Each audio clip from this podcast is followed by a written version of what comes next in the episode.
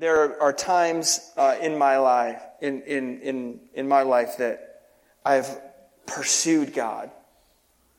And I've been praying for Him to do something and really angry that He didn't do it.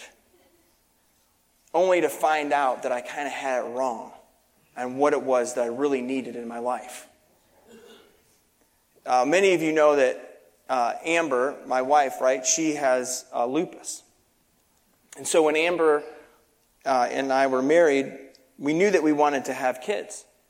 And we believed that God was going to give us kids. And we had virtually every single doctor that she had tell us, don't try to have kids. But we believed that God was going to provide us with kids and he was going to provide a way. And so we actually, this one particular doctor, we said, look, hey, we really believe that we want to do this. We're willing to take the risk. And we want to know whether or not you'll be our, our doctor through this. And after several visits of kind of talking through it and him telling us the risks, that and the other thing, he said, All right, I'll give you, I think it was like three months of that for six weeks, don't take your medication and then you know because you had to get the, she had to get the medication out of her system. And then for three months or whatever it was uh, we'll have this window for you to get pregnant. And uh, if you get but, but if you start to flare if your lupus starts to, to get out of control or anything like that or if in that three months you're unable to get pregnant you got to promise you'll get back on your medication. So three months or whatever it was went by and you know what? We went to the doctor she didn't get pregnant. And when we went to the doctor and she wasn't pregnant, and he said, Look, we had this window. Her, her level, her levels that they test to see what her lupus is doing and stuff like that, they were elevated. She was starting to go into a flare because she hadn't been on her medication for four months, five months, or whatever it was. And so he said, "Look, you've, you've got to get back on your medication." And when we went back from the doctor, home from the doctor that day, um, we were devastated. We were totally devastated. We were, I, there was for, you know, I don't know, a number of weeks. I remember I was crying a lot, praying a lot, angry a lot. I remember getting really irritated with God, cussing at God, telling him what I thought, that I, that, you know, I believed and this and that and the other thing, until we finally came to a place of recognizing, you know what, just kind of surrendering that up to God.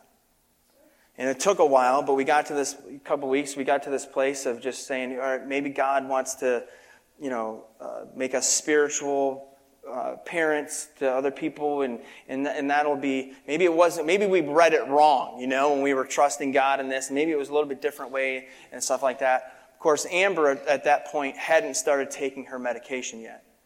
And took a pregnancy test three, you know, three weeks after that and found out she had been pregnant the whole time.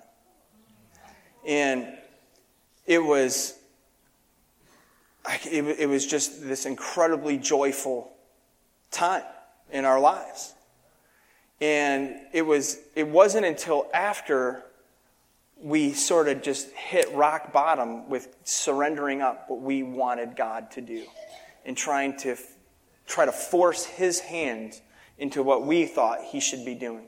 And you know what? Amber and I, after she got pregnant, obviously we have two healthy kids today, we really felt like there were a couple things that he taught us in that. And one of them was, you know what? It doesn't matter what the outcome is. If, if God isn't at the center of it, then the outcome isn't going to be any good anyway. And we really felt like that that's what he was teaching us was that, you know what? You know who was at the center of that before he allowed us to go through that? We were. And I, we really felt like, you know, what he was teaching us that we would never really get the joy and have the faithfulness to our kids that we needed to have until we realized they were his kids.